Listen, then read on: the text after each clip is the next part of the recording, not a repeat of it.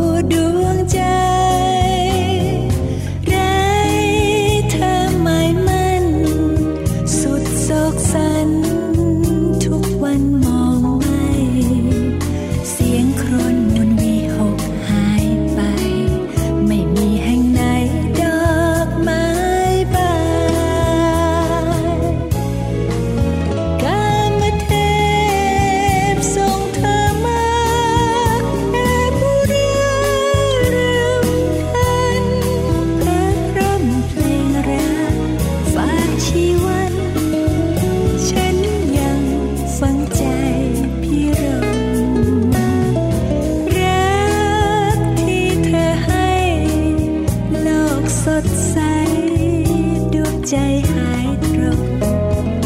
เลี้ยวดูทางใดชวนหวนชม ด้วยรักสุขสม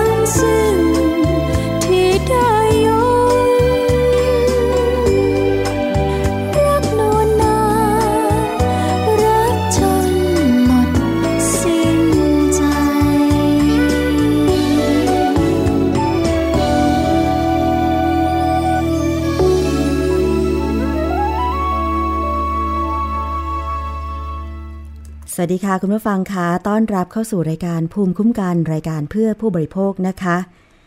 นี่คือช่วงเวลาที่ผู้บริโภคทุกคนค่ะ จะสามารถรับฟังเรื่องราวต่างๆ ได้เลยนะคะ พร้อมกับเพลงเพราะๆที่นำมาให้ได้รับฟังกัน บทเพลงพระราชนิพนธ์ที่นำมาฝากกันเพราะทีเดียวค่ะ เพลงมีชื่อว่าพี่รมรักแล้วก็เพลงรักนะคะ ต้อนรับคุณผู้ฟังด้วยความรักเช่นกัน ดิฉันชนะทิพไพรพงศ์ดำเนินรายการนะคะ รายการภูมิคุ้มกันเนี่ยทางวิทยุไทย PBS www.thaipbsradio.com แอปพลิเคชันไทย PBS Radio นอกจากนั้นยังสามารถรับฟังรับชมได้ ทาง Facebook Live กันด้วยนะคะ ในเพจของวิทยุไทย PBS นั่นก็คือ facebook.com/thaipbsradiofan ค่ะ วันนี้นะคะมาพูดคุยในเรื่องของทั้งเครื่องสำอางอาหารเสริม และ สารเคมีกำจัดศัตรูพืช พาราควดนั่นเองนะคะ คุณผู้ฟัง มีผลกระทบแน่นอนสำหรับสารเคมีกำจัดศัตรูพืช แล้วมีความพยายามจากเครือข่าย ทั้งเครือข่ายเกษตรกรบางส่วน แล้วก็เครือข่ายของผู้บริโภค ที่ยื่นหนังสือให้กับทางภาครัฐพิจารณาทบทวน มติที่คณะกรรมการวัตถุอันตราย ยังไม่ยกเลิกการนำเข้า หรือการใช้ สารเคมีกำจัดศัตรูพืชทั้งพาราควอดและคลอไพริฟอสทำให้มีการยื่นหนังสือรวมตัวกันของ7เกือบ 700 องค์กร ต่อกระทรวงเกษตรและสหกรณ์เดี๋ยวสักครู่หนึ่งเรามาพูดคุยรายละเอียดกันก็แล้วกันนะคะ ถึงข้อเป็นห่วงข้อกังวล ว่าถ้าหากเราไม่ยกเลิก สารเคมีกำจัดศัตรูพืชแล้ว ทั้งตัวเกษตรกรทั้งสิ่งแวดล้อมทั้งตัวผู้บริโภคจะได้รับผลกระทบอะไรบ้างนะคะ แต่ว่าตอนนี้ค่ะเราไปดูกันที่เรื่องของการจับกลุ่ม โรงงานผลิตสถานที่จำหน่าย แล้วก็ผู้จำหน่ายผลิตภัณฑ์อาหารเสริม เอเชียสลิม พร้อมทั้งมีการเรียกดารานักแสดง อีก 22 คนเข้าให้ปากคำกรณีรีวิวสินค้าในเครือเมจิกสกินด้วย เรื่องแรกกันก่อนนะคะ การตรวจสอบผลิตภัณฑ์เสริมอาหารเอเชียสลิม ดำเนินการโดยสำนักงานคณะกรรมการอาหารและยาหรืออยและเจ้าหน้าที่ตำรวจบกปคบไปตรวจเจอนะคะสำหรับผลิตภัณฑ์เสริมอาหารเอเชียสลิม ลักลอบเติมสารอันตรายก็คือไซบูทรามีน ซึ่งต้องห้ามไม่ให้นำมาใช้ หลังจากได้รับร้องเรียนว่าผลิตภัณฑ์เสริมอาหารเอเชียสลิมนี้ กินแล้วเกิดอาการเบลอทำให้สำนักงานคณะกรรมการอาหารและยา ได้ลงพื้นที่จังหวัดนครราชสีมา ไปตรวจสอบแหล่งจำหน่ายผลิตภัณฑ์ 4 จุดด้วยกัน โดยเจ้าหน้าที่ยึดของกลางได้มูลค่ากว่า 2 ล้านบาท ส่งให้กรมวิทยาศาสตร์การแพทย์ตรวจ เบื้องต้นนะคะ พบการกระทำความผิดก็คือการจำหน่ายอาหารที่แสดงฉลากไม่ถูกต้องจำหน่ายอาหารปลอม เนื่องจากแสดงฉลากเพื่อลวงจำหน่ายเครื่องสำอางที่แสดงฉลากไม่ถูกต้อง คือนอกจากมีผลิตภัณฑ์อาหารเสริมเอเชียสลิม อย่างเป็นเม็ดแคปซูลสีขาวแดงแบบนี้แล้วเนี่ยนะคะ ก็ยังมีครีม มีเครื่องสำอางต่างๆ ด้วย ข้อหาจำหน่ายเครื่องสำอางปลอม ซึ่งเป็นเครื่องสำอางที่ใช้ฉลากแจ้งชื่อผู้ผลิตหรือแหล่งผลิตที่มิใช่ความจริง และจำหน่ายเครื่องสำอางที่ใช้ฉลาก ซึ่งทำให้เข้าใจผิดในสาระสำคัญเกี่ยวกับเครื่องสำอางค่ะ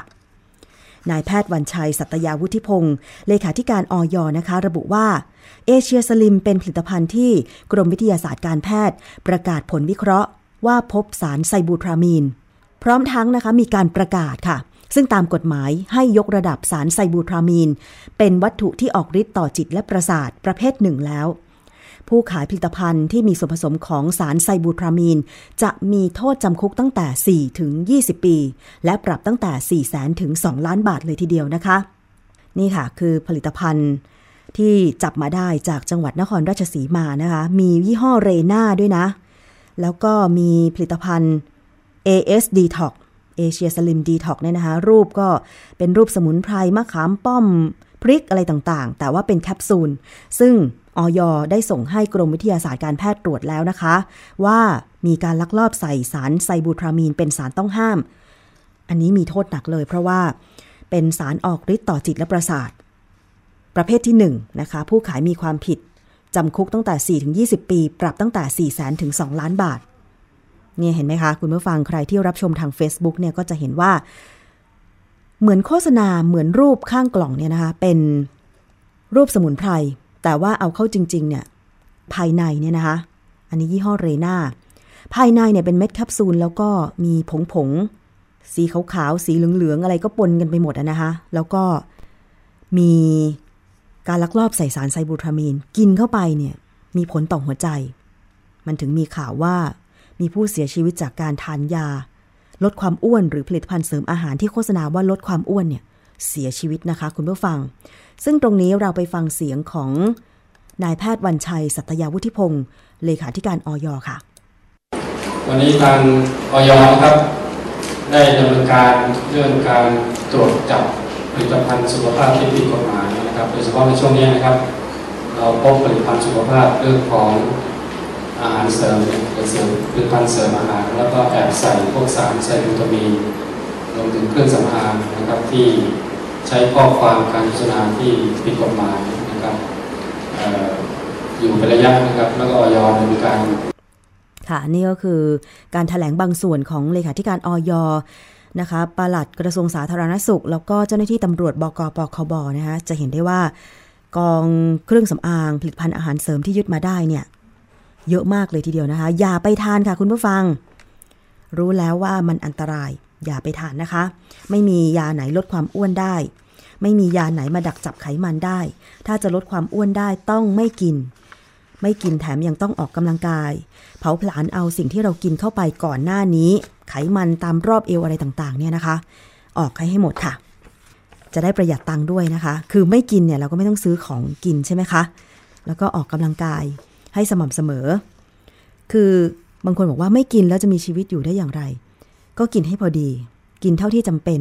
เท่านั้นเองนะคะ ไม่เปลืองตังค์ด้วย สวัสดีทักทายคุณผู้ฟังที่รับฟังทาง Facebook Live ของเพจวิทยุไทย PBS นะคะ คุณมดงาน คุณประภาพรบอกว่าเสียงชัดเจนดีนะคะ รับฟังอยู่แถวไหนมีข้อเสนอแนะอะไร ก็ยินดีนะคะ ส่งกันเข้ามาทางแชททางกล่องข้อความ หรือทางคอมเมนต์ต่างๆ ของรายการ จากวิทยุไทย PBS ได้ค่ะ คุณผู้ฟัง ทีนี้เรามาดูประเด็นเรื่องของสารเคมีกำจัดศัตรูพืชกันต่อเลยดีกว่านะคะ เมื่อประมาณวันที่ 5 มิถุนายน เครือข่าย การยกเลิกการใช้สารพิษ อันตราย ร้ายแรง ที่นำมาใช้ในภาคการเกษตร ทั้งกำจัดศัตรูพืชและกำจัดแมลง โดยเฉพาะสารพาราคอตและคลอไพริฟอสรวมตัวกันเกือบ 700 องค์กรค่ะ ยื่นหนังสือเพื่อเรียกร้อง ให้ทางรัฐบาล ได้มีการทบทวนมติของคณะกรรมการวัตถุอันตราย ซึ่งก่อนหน้านี้ยังไม่ยกเลิกการนำเข้าการใช้ โดยให้เหตุผลว่ายังมีข้อมูลที่จะยกเลิกไม่เพียงพอ โดยมีท่านรัฐมนตรีว่าการกระทรวงเกษตรและสหกรณ์ออกมารับข้อเสนอ พร้อมยืนยันว่ารัฐบาลเนี่ยเลือกสุขภาพของประชาชนมากกว่า เรื่องของเศรษฐกิจ ซึ่งตรงนี้นะคะเราไปฟังเสียงของคุณกฤษดาบุญราช ซึ่งท่านเป็นรัฐมนตรีว่าการกระทรวงเกษตรและสหกรณ์กันค่ะถ้าทางฝ่ายพวกเราเนี่ยมีคณะกรรมการหรือมีฝ่ายวิชาการที่มาช่วยเนี่ยมาบอกข้อเท็จจริงนะครับ ทางกระทรวงเกษตรก็จะรับเป็นเจ้าภาพในการเสนอข้อเท็จจริงใหม่ ภาษากฎหมายเรียกว่าข้อเท็จจริงใหม่ ส่งไปให้คณะกรรมการวัตถุอันตรายเนี่ยเขาพิจารณาอีกครั้งหนึ่ง อันนี้ทำได้ ถ้าคณะกรรมการควบคุมวัตถุอันตรายมีมติมาว่าสารที่ว่าเมื่อสักครู่เนี้ยมีพิษต่อร่างกายมนุษย์ เราก็จะเพิกถอนใบอนุญาตอะนะครับ อันเนี้ยขึ้นอยู่กับครับคณะกรรมการวัตถุอันตรายครับครับเอ่อแล้วก็ท่านนายกเน้นย้ำว่าเอ่อ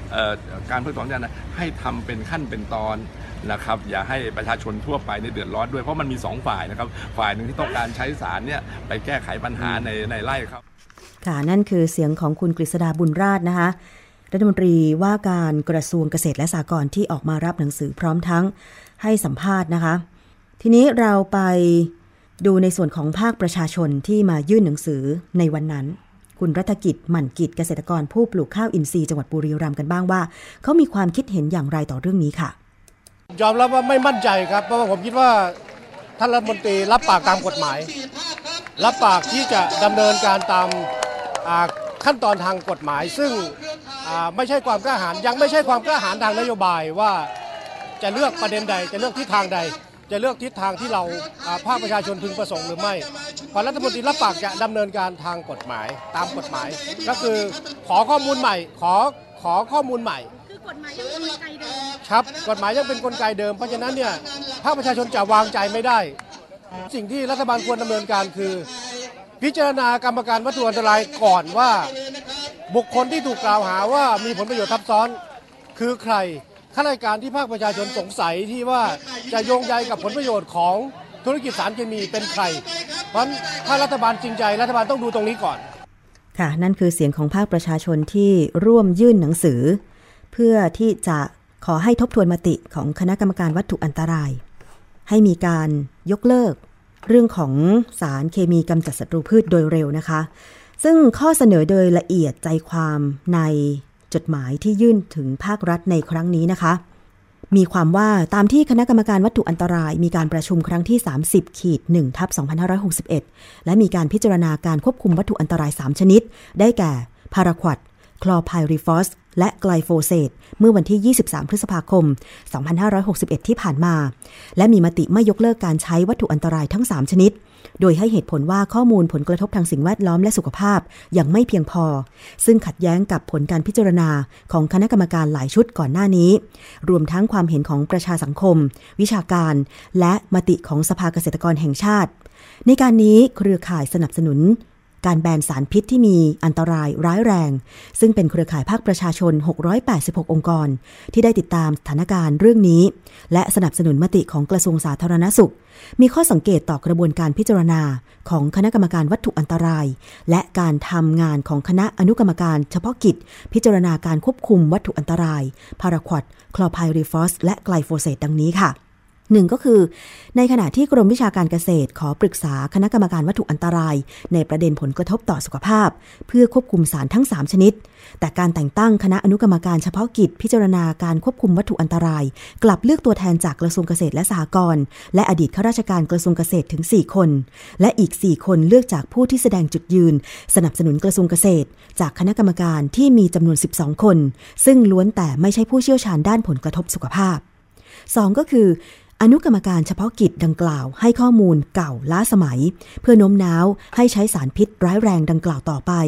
โดยเพิกเฉยต่อข้อมูลเชิงประจักษ์และรายงานใหม่ๆ เป็นจำนวนมาก จนกระทั่งเครือข่ายนักวิชาการจากหลายสถาบัน เช่น สถาบันวิจัยจุฬาภรณ์ จุฬาลงกรณ์มหาวิทยาลัย มหาวิทยาลัยมหิดล และมหาวิทยาลัยนเรศวรต้องจัดเวทีให้ข้อเท็จจริงทางวิชาการ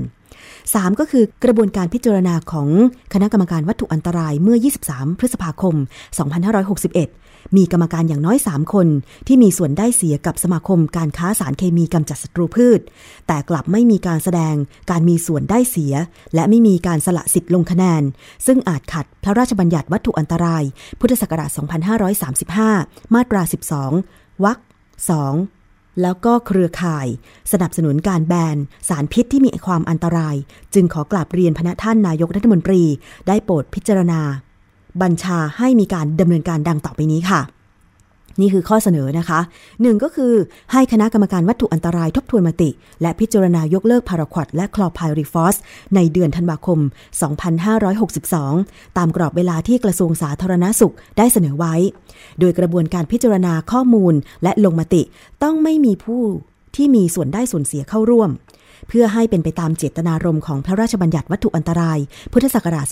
2535 มาตรา 12 วรรค 2 ใช้ข้อมูลที่ทันสมัย เป็นกลางทางวิชาการ และมาจากหน่วยงานที่มีความเชี่ยวชาญโดยตรง ได้แก่ ผลการพิจารณาของกระทรวงสาธารณสุขตามเอกสารแนบนะคะ และคณะกรรมาการการสาธารณสุข สภานิติบัญญัติแห่งชาติ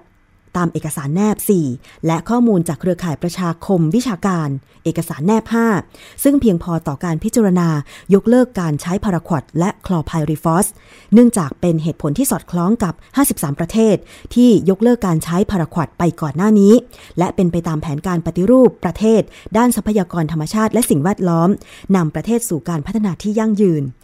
สองก็คือให้กระทรวงเกษตรและสหกรณ์ดำเนินการศึกษา หาวิธีการทดแทนตามมติของสภาเกษตรกรแห่งชาติ เพื่อปกป้องคุ้มครองสุขภาพของเกษตรกรและผู้บริโภค ทั้งนี้จากการสำรวจของเครือข่ายเตือนภัย สารเคมีกำจัดศัตรูพืช พบว่าเกษตรกรผู้ปลูกพืชสำคัญสำคัญได้แก่ ข้าว อ้อย ข้าวโพด น้ำมันปาล์มยางพารา และมันสำปะหลังร้อยละ 63 ไม่ได้ใช้พาราควดในการกำจัดวัชพืช นั่นหมายถึงมีสารกำจัดวัชพืชชนิดอื่น และวิธีการในการกำจัดศัตรูพืชหรือวัชพืชที่มีประสิทธิภาพมากกว่าพาราควดอยู่แล้ว หากแต่หน่วยงานที่เกี่ยวข้องยังไม่ได้รวบรวม องค์ความรู้เหล่านี้มาเผยแพร่ในวงกว้าง 3 ก็คือในช่วงเวลาเปลี่ยนผ่านก่อนจะยกเลิกการใช้พาราควดและคลอไพริฟอสในปี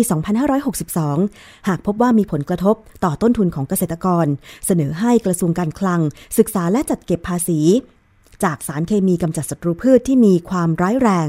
ที่มีอันตรายร้ายแรง มาใช้ในการเยียวยาผลกระทบ และสนับสนุนให้เกษตรกร ปรับเปลี่ยนวิธีการ จัดการกับวัชพืชที่เป็นมิตรกับสิ่งแวดล้อม ซึ่งจะลดผลกระทบจากการถูกกีดกันทางการค้า จากความไม่ปลอดภัยของสารพิษตกค้าง การละเมิดสิทธิเกษตรกรที่ใช้สารพิษที่อันตรายร้ายแรงทำให้ผลผลิตทางการเกษตรของไทย สามารถแข่งขันได้ในตลาดโลกในระยะยาวค่ะ เป็นเรื่องของการยื่นหนังสือเพื่อที่จะให้ภาครัฐทบทวนมติ ให้มีการยกเลิก การใช้สารเคมีอันตรายในการทางการเกษตรนั่นเองนะคะ แต่ว่าไปฟังเสียงของท่านนายกรัฐมนตรีกันก่อนดีกว่าค่ะว่า ท่านได้พูดเกี่ยวกับเรื่องนี้ว่าอย่างไรค่ะไงแล้ววันนี้ข้อสรุปออกมาว่า ก็จะให้เวลาในการเปลี่ยนแปลงภายในปี 62 นะว่าจะต้องมีแผนการลดพื้นที่ มีการลดใช้ปริมาณสารเคมีลดการนำเข้านะหรืออาจจะทำได้เร็วกว่านี้ก็รัฐบาลก็กำลังดำเนินการต่อไป มีการประชุมร่วมกันตลอดเวลาเพื่อติดตามความก้าวหน้า ก็อย่าไปปลุกกันขึ้นมาอีกเลยนะเพราะฉะนั้นตรงนี้รัฐบาลให้ความสำคัญกับในเรื่องของผู้บริโภคอยู่แล้ว แต่อันนี้เรากลับไปดูตรงต้นทางที่ว่าเกษตรกรเขาเขาว่าไงเขาต้องการอะไร มันอยู่ที่ถ้าทุกคนเคารพกติกา ใช้มันควบคุมได้ ป้องกันตัวเองได้ ไม่ใช้มากเกินไปอะไรมันก็มีตัวอย่างหลายประเทศ แต่บ้านเราก็ไม่ได้แล้วล่ะ ตอนนี้นะก็ภายในปี 62 เนี่ยต้องแก้ปัญหานี้ให้ได้นะครับ ค่ะนั่นคือเสียงของท่านนายกรัฐมนตรีนะคะที่กล่าวก่อนหน้านี้เกี่ยวกับการแก้ไขปัญหาสารเคมีกำจัดศัตรูพืชนะ คุณผู้ฟัง อันนี้ก็เป็นข้อเรียกร้อง คิดเห็นเป็นอย่างไรทุกวันนี้เนี่ย ข้าวที่เรากินเนี่ย ถ้าเราซื้อข้าวเป็นถุงๆนะคะ คุณผู้ฟัง จะเห็นได้ว่ามันมีการแพ็คสำเร็จรูปมาแล้วสะดวกง่าย แต่ว่าขั้นตอนกระบวนการผลิตก่อนหน้านี้เป็นอย่างไรเราเคยทราบไหมคะ ถ้าไม่ใช่เกษตรกร หรือว่าผู้ที่ทำนาเองเนี่ย จะรู้ไหมคะว่าขั้นตอนไหน ที่เขาใช้สารเคมี บ้าง ปุ๋ยเคมีเนี่ยก็ถือว่าเป็นสารเคมีใช่ไหมคะ คือถ้าไม่ทำการเกษตร ตามระยะเวลาที่กำหนด เช่นหว่านปุ๋ยกี่เดือน กี่วันนะคะถึงจะเตรียมที่จะปลูกได้แบบนี้เป็นต้น ช่วงหน้าฝนเนี่ยเป็นช่วงการทำนาใช่ไหมคะ คนที่มีความเสี่ยงอันดับแรกก็คือตัวเกษตรกรนั่นแหละ ตั้งแต่ขั้นตอนการเตรียมดิน การหว่านกล้าชำต้นข้าว การดูแลตลอดระยะเวลา 2-3 เดือนเพื่อให้ข้าวนั้นจเจริญเติบโต อันนี้ก็เป็นห่วงจริง ๆ เลยนะคะ รวมทั้งเป็นห่วงตัวเองด้วยผู้บริโภคด้วย ถ้าใครทำนาเองเนี่ยควบคุมการใช้สารเคมีได้ แต่ว่าถ้าใครไม่ได้ทำนาเองเนี่ยบางจังหวัดบางพื้นที่ทำนาเพื่อขายข้าวอย่างเดียว ตัวเกษตรกรไม่ได้กินข้าวจากนานั้น อาจจะมีการใช้สารเคมีที่มากหรือน้อย อันนี้ก็ไม่ทราบได้เหมือนกันใช่ไหมคะ เพราะฉะนั้นเนี่ยจึง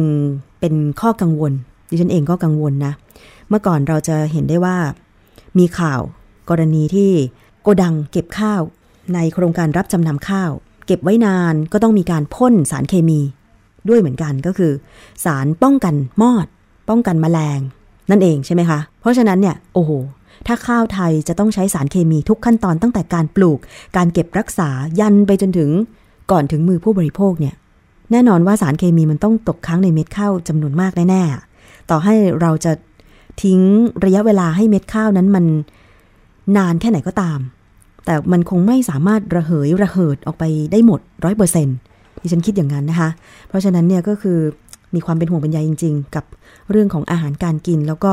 สารเคมีกำจัดศัตรูพืชเนี่ยพืชผลทางการเกษตรของไทยที่บางที มันไม่สามารถแข่งขันตลาดโลก ส่งออกไป พอต่างประเทศที่เขา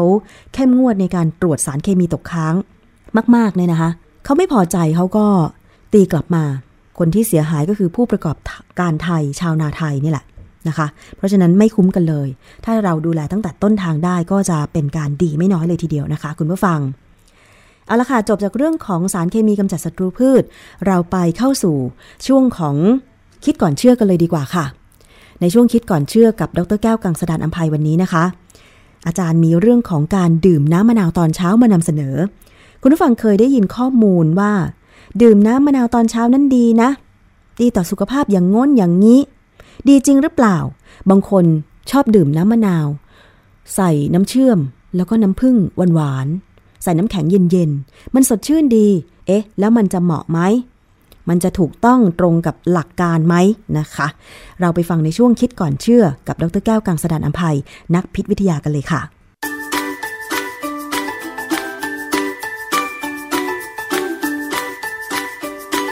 ช่วงคิดก่อนเชื่อ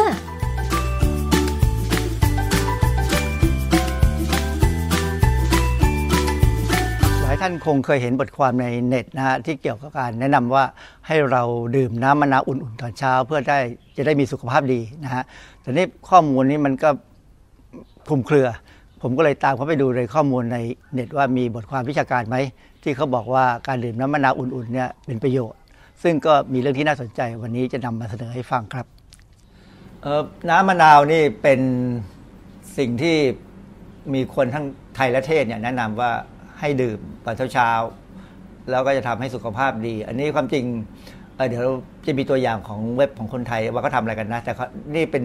เป็นข้อมูลที่มาจากเว็บ healthline.com ซึ่งเป็นของของฝรั่ง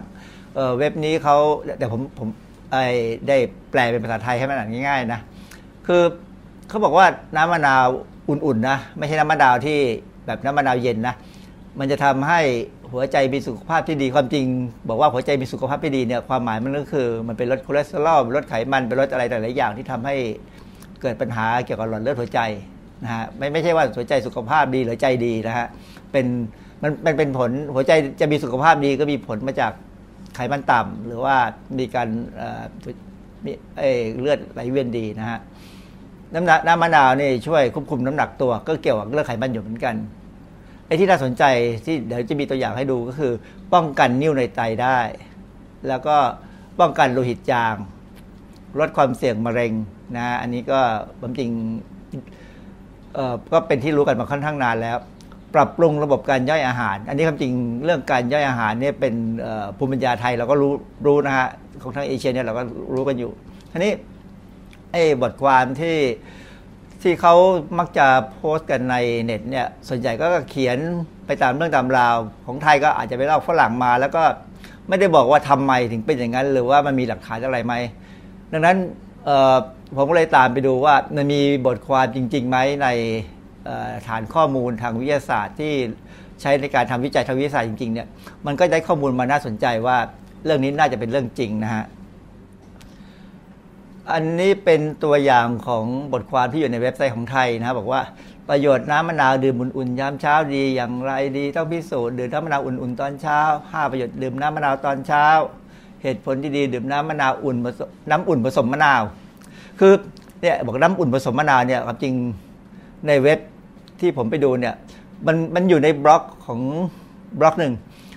มีเว็บมีมีบทความเรื่องน้ำมะนาวอยู่ 3 4 เรื่อง เรื่องแรกเนี่ยก็บอกว่าให้ดื่มน้ำมะนาวอุ่นๆ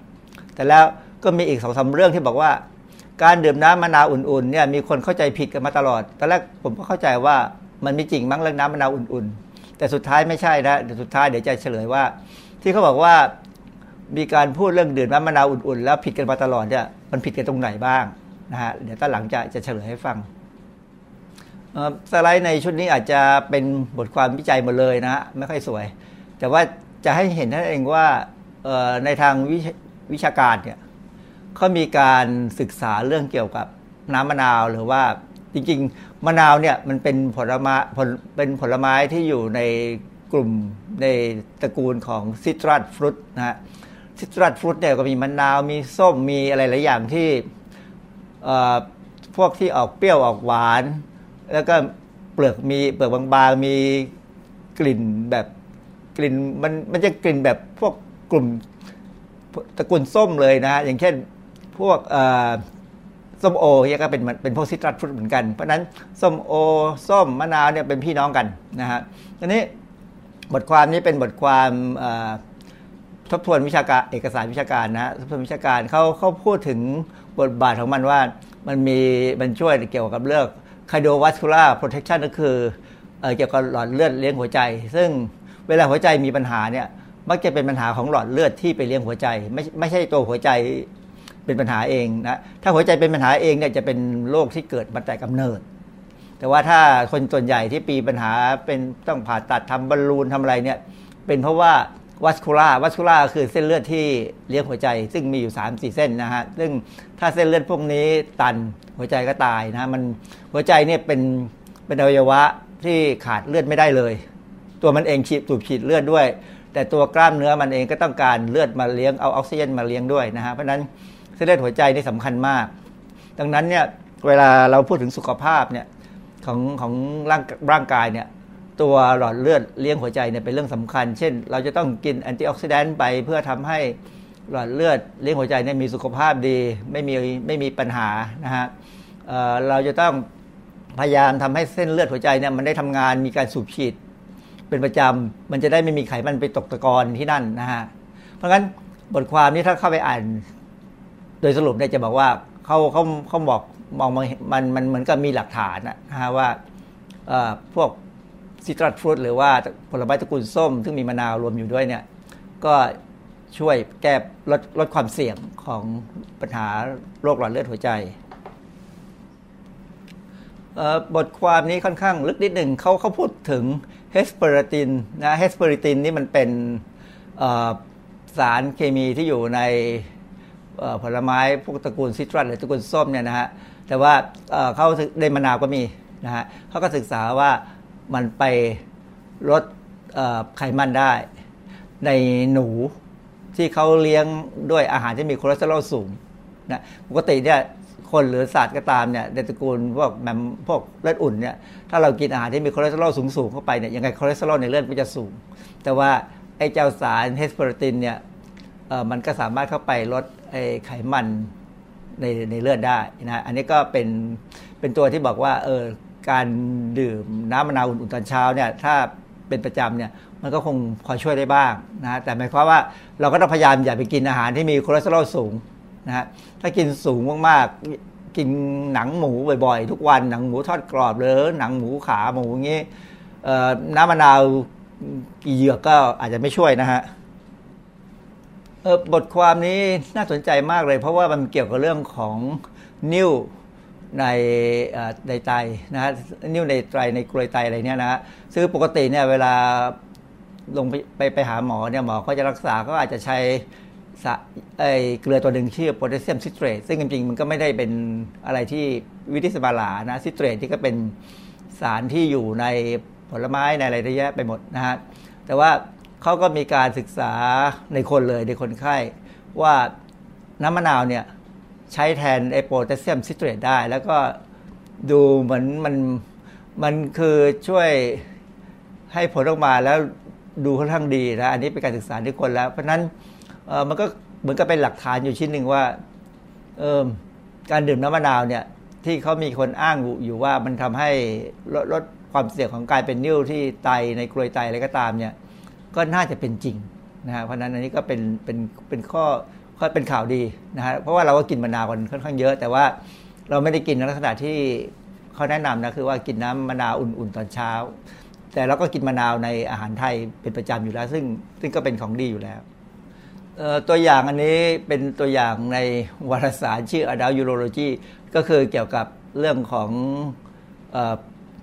โรคทางเดินปัสสาวะของคนสูงอายุนะส่วนใหญ่ คือมีเพื่อนที่เป็นหมอบอกว่าเขาเป็นหมอโรคไต เพราะฉะนั้นสิ่งที่เขาต้องเจอคือคนสูงอายุทั้งนั้นเลย เพราะว่า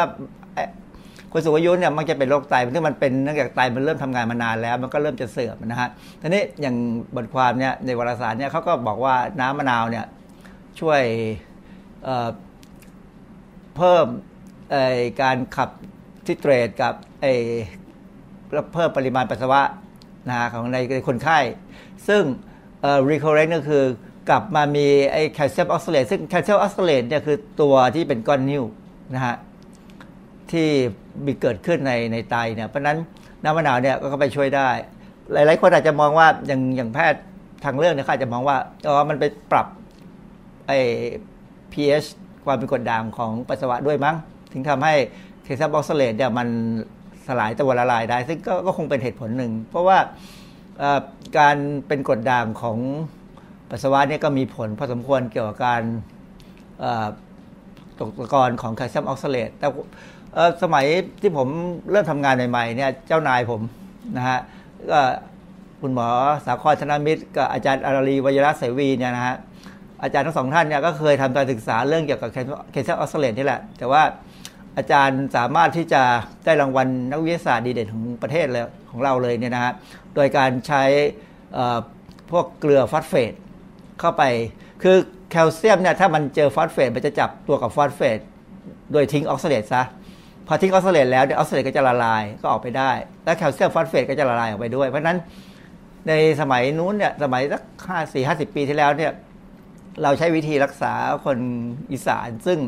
มีปัญหาการเป็นนิ่วในไตเนี่ยค่อนข้างสูงเนี่ยโดยการเสริมฟอสเฟตในเครื่องในเครื่องดื่ม น้ำอัดลมนี่แหละ ให้เด็กดื่ม ปัสสาวะนี่จากที่ขุ่นๆเนี่ยรุ่งขึ้นเช้าหายใสเลย เพราะฉะนั้นมันก็ เป็นเหตุผลหนึ่งเกี่ยวกับ เพราะว่าถ้าเป็นน้ำอัดลมเนี่ยมันก็มักจะเป็นมีความเป็นกรดอยู่แล้วนะก็หลักการเดียวกันเลมอนเนดนี่ก็ไอ้น้ำมะนาวนี่ก็เป็นเป็นกรดอยู่เหมือนกัน ก็อาจจะช่วยทำให้พวกเนี้ยละลายแคลเซียมออกซาเลตเนี่ยมันละลายได้ดี เพราะนั้นก็น่าจะเป็นไปได้ว่าการดื่มน้ำมะนาวเนี่ยช่วยป้องกันรักษาคนที่เป็นนิ่วในปัสสาวะในในไตได้บทความนี้เขาพูดถึงเรื่องของ ฟรุตชูสนะฮะคือน้ำผลไม้ ซึ่งรวมน้ำมะนาวด้วยเนยนะฮะเขาบอกว่ามันช่วยในการ absorption ของเหล็ก บทความนี้เก่ามาก 1987 ซึ่งความจริงหลังหลังๆเนี่ยเรารู้แล้วว่า การที่เหล็ก อันนี้เหล็กจากข้าวเนี่ยจะแอบสอบจะจะดูดซึมดีหรือไม่เนี่ยก็มีวิตามินซีเนี่ยเป็นตัวช่วยด้วย แต่ความจริงก็รวมทั้งวิตามินซีทั้งกรด ที่อยู่ในกรดผลไม้ที่อยู่ในน้ำผลไม้เนี่ยจะเป็นตัวช่วยนะฮะถ้าเหล็กนี่ดูดซึมดี อันนี้ก็จะป้องกัน ก็ก็ทำให้โอกาสที่เราจะเป็นโรคไอ้โลหิตจางก็น้อยลงเพราะเหล็กนี่ก็เป็นองค์ประกอบสำคัญของเม็ดเลือด ดังนั้นเนี่ยที่เขาบอกว่าน้ำมะนาวหรือน้ำผลไม้ที่มีรสเปรี้ยวหลาย ๆ อย่างเนี่ยป้องกันโลหิตจางได้เนี่ยก็ว่าน่าจะเป็นไปได้นะครับ แต่แต่มันก็ไม่ได้หมายความว่า น้ำผลไม้อย่างนั้นอย่างเดียว แล้วว่าจะทำให้เด็กดูดซึมดี แต่ว่าถ้าเราขาดโปรตีนเนี่ยมันก็จะไม่มีโปรตีนไปสร้างเม็ดเลือดเพราะฉะนั้นการที่จะป้องกันโลหิตจางได้จริง ๆ ก็คือต้องมีทั้งแร่ธาตุแล้วก็ต้องมีทั้งโปรตีนด้วยนะฮะเพราะงั้นคือตามหลักจริงแล้วเนี่ยก็คือการกินอาหารห้าหมู่เนี่ยเราได้ทุกอย่าง เราก็จะไม่ไม่โลหิตจางนะเพราะฉะนั้นถ้าจะคนที่จะเป็นโลหิตจางเนี่ยถ้าเขาเป็นโลหิตจางเนื่องจากว่าขาดสารอาหารบางอย่างเนี่ยเป็นเพราะ ไม่มีกินเนี่ยอันนั้นก็น่าสงสารต้องช่วย แต่หลายๆคนเนี่ยอาจจะเป็นเพราะกินไม่เป็น หรือไม่ตั้งใจกินของให้มันครบห้าหมู่ก็อันนั้นก็ตามบุญตามกรรมฮะบทความนี้น่าสนใจมาก เพราะว่าเขาพูดถึงลิโมนอยลิโมนอยเนี่ยเป็นกลุ่มสารกลุ่มหนึ่งในพืชตระกูลส้มตัวอย่างที่สำคัญของลิโมนอยคือลิโมนีน อาจจะเคยได้ยินนะฮะลิโมนีนเนี่ยเป็นตัวที่เขาคาดหวังว่าจะเป็นช่วยเกี่ยวกับการบำบัดมะเร็งได้นะฮะอันนี้บทความนี้เป็นบทความที่ตั้งแต่ปี 2513 เขาพูดถึงว่าลิโมนอยด์เนี่ยกับสามารถ anti proliferate anti proliferative and anti aromatase anti proliferative เนี่ยคือ proliferative ก็คือการที่เซลล์เนี่ยแบ่งตัวอย่างรวดเร็วนะฮะเพราะฉะนั้น อลิมนอยด์เนี่ยไปยับยั้งการแบ่งตัวอย่างรวดเร็วของ breast cancer cell ก็คือ อันนี้เขาศึกษาในหลอดทดลองโดยโดยเลี้ยงเซลล์ที่เป็น human breast cancer cell คือเซลล์มะเร็งเต้านมนะปรากฏว่า limonoid เนี่ยไปป้องกันไม่ให้เซลล์พวกนี้แบ่งตัว คือลดการแบ่งตัวของมันได้ แล้วก็ anti aromatase aromatase เนี่ยเป็นเอนไซม์ที่เปลี่ยนเปลี่ยนพวกสเตียรอยด์ในร่างกายเราเนี่ยให้กลายเป็นเอสโตรเจน เรา มีหลักฐานที่เชื่อได้ว่าการที่มนุษย์เนี่ยถ้าใครมีเอสโตรเจนสูงกว่าปกติเนี่ยเอสโตรเจนบางในระดับหนึ่งเนี่ยสามารถจะออกฤทธิ์คล้ายๆ เป็นตัวกระตุ้นการเป็นมะเร็งได้เหมือนกัน เพราะนั้นคนที่มีเอสโตรเจนในร่างกายสูง มีไอ้ตัว receptor ของเอสโตรเจนในปริมาณสูงเนี่ยจะเสี่ยงต่อการเป็นมะเร็งเต้านม เพราะฉะนั้น limonoid นี่ก็ไปยับยั้งเป็น anti aromatase ก็คือ ไปป้องกันการเปลี่ยนพวกสเตียรอยด์ในร่างกายให้กลายเป็นเอสโตรเจนได้ ก็คือลดปริมาณเอสโตรเจนได้ เพราะฉะนั้นก็น่าจะมีแนวโน้มว่ามะนาวเนี่ยช่วยลดความเสี่ยงของการเป็นมะเร็งเต้านมได้ เพราะนั้นก็น่าจะเป็นอันหนึ่งที่ว่าคือคือน้ำมะนาวน้ำส้มน้ำอะไรพวกนี้มันเป็นน้ำผลไม้นางเอกนะฮะในหนังเนี่ยนางเอกต้องต้องดื่มของพวกนี้ไม่ใช่นางเอก แต่นางเอกปัจจุบันนี้ไปดื่มเหล้ากัน ซึ่งไม่ถูกต้อง เพราะว่าก็มีหลักฐานว่าใครก็ตะผู้หญิงที่ดื่มเหล้าเนี่ยเกินวันละกี่แก้วกี่แก้วเนี่ยเขามีตัวเลขนะฮะก็จะมีความเสี่ยงต่อการเป็นมะเร็งเต้านมสูงขึ้น เพราะฉะนั้นอันนี้ก็ก็เป็นหลักฐานว่านางเอกก็ควรจะหันกลับไปดื่มน้ำมะนาวได้แล้วหรือน้ำส้มได้แล้ว อย่าไปดื่มเหล้าเหมือนอย่างในละครน้ำเน่าขอโทษครับ ไม่ใช่น้ำเน่าละครซีรีส์ต่างๆ ที่มีในทีวีนะฮะคือเลิกดื่มเหล้าได้แล้วดังเอก ถ้านางเอกดื่มเหล้านี่ก็ไม่ควรเป็นนางเอกแล้ว อันนี้ก็เป็นอีกบทความหนึ่งนะอันนี้เป็นบทความของคนอินเดียของอาปากีสถานนะเขาเขาศึกษาถ้าทำทำบทความทบทวนเอกสารก็บอกว่ามีสารพวก flavone พวกที่ citrus polyphenol อันนี้ก็คืออยู่ในน้ำมะนาวแล้วว่าบทความนี้ก็บอกว่ามันป้องกัน cardiovascular คือเส้นเลือดหัวใจกับเกี่ยวกับ cancer เพราะนั้นอันนี้ก็ยืนยันก็อันนี้ก็เป็นบทความที่ ตีพิมพ์ในปี 2013 เหมือนกัน ตัวอย่างบทความอันนี้เป็นบทความที่เขานำเอาพวก natural product พวกผลิตภัณฑ์ธรรมชาติเนี่ย ซึ่งก็มีพวก citrus flavonoid ซึ่งอยู่ในพวกตระกูลส้มเนี่ย เอามาใช้เป็น chemopreventive agent คือเป็นสารที่ป้องกันการเป็นมะเร็งซึ่งมีการศึกษาวิจัย เพราะนั้นก็ โดยเฉพาะเขาพูดถึงเรื่องของเปลือกของมัน ความจริงคนไทยเราก็นิยม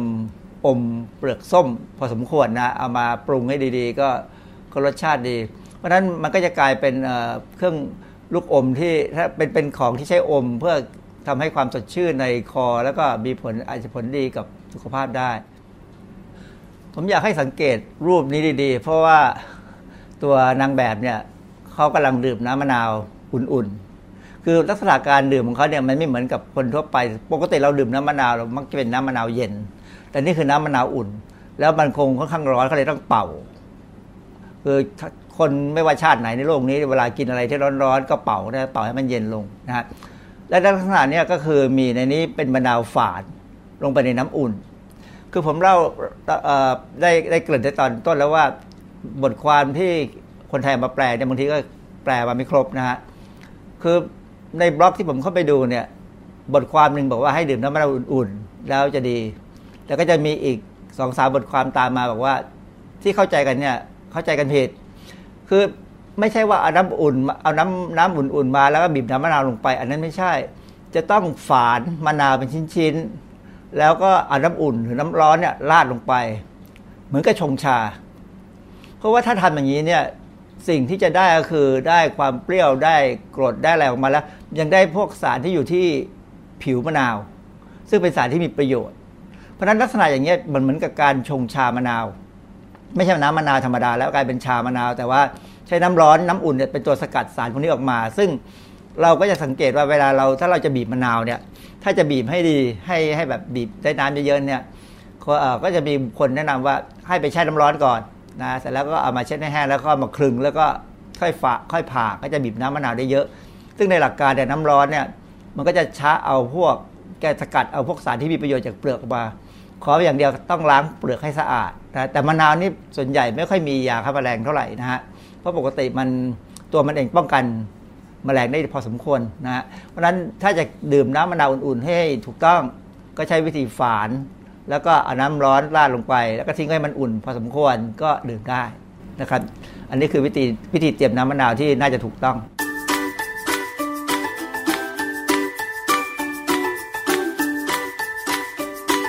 ช่วงคิดก่อนเชื่อ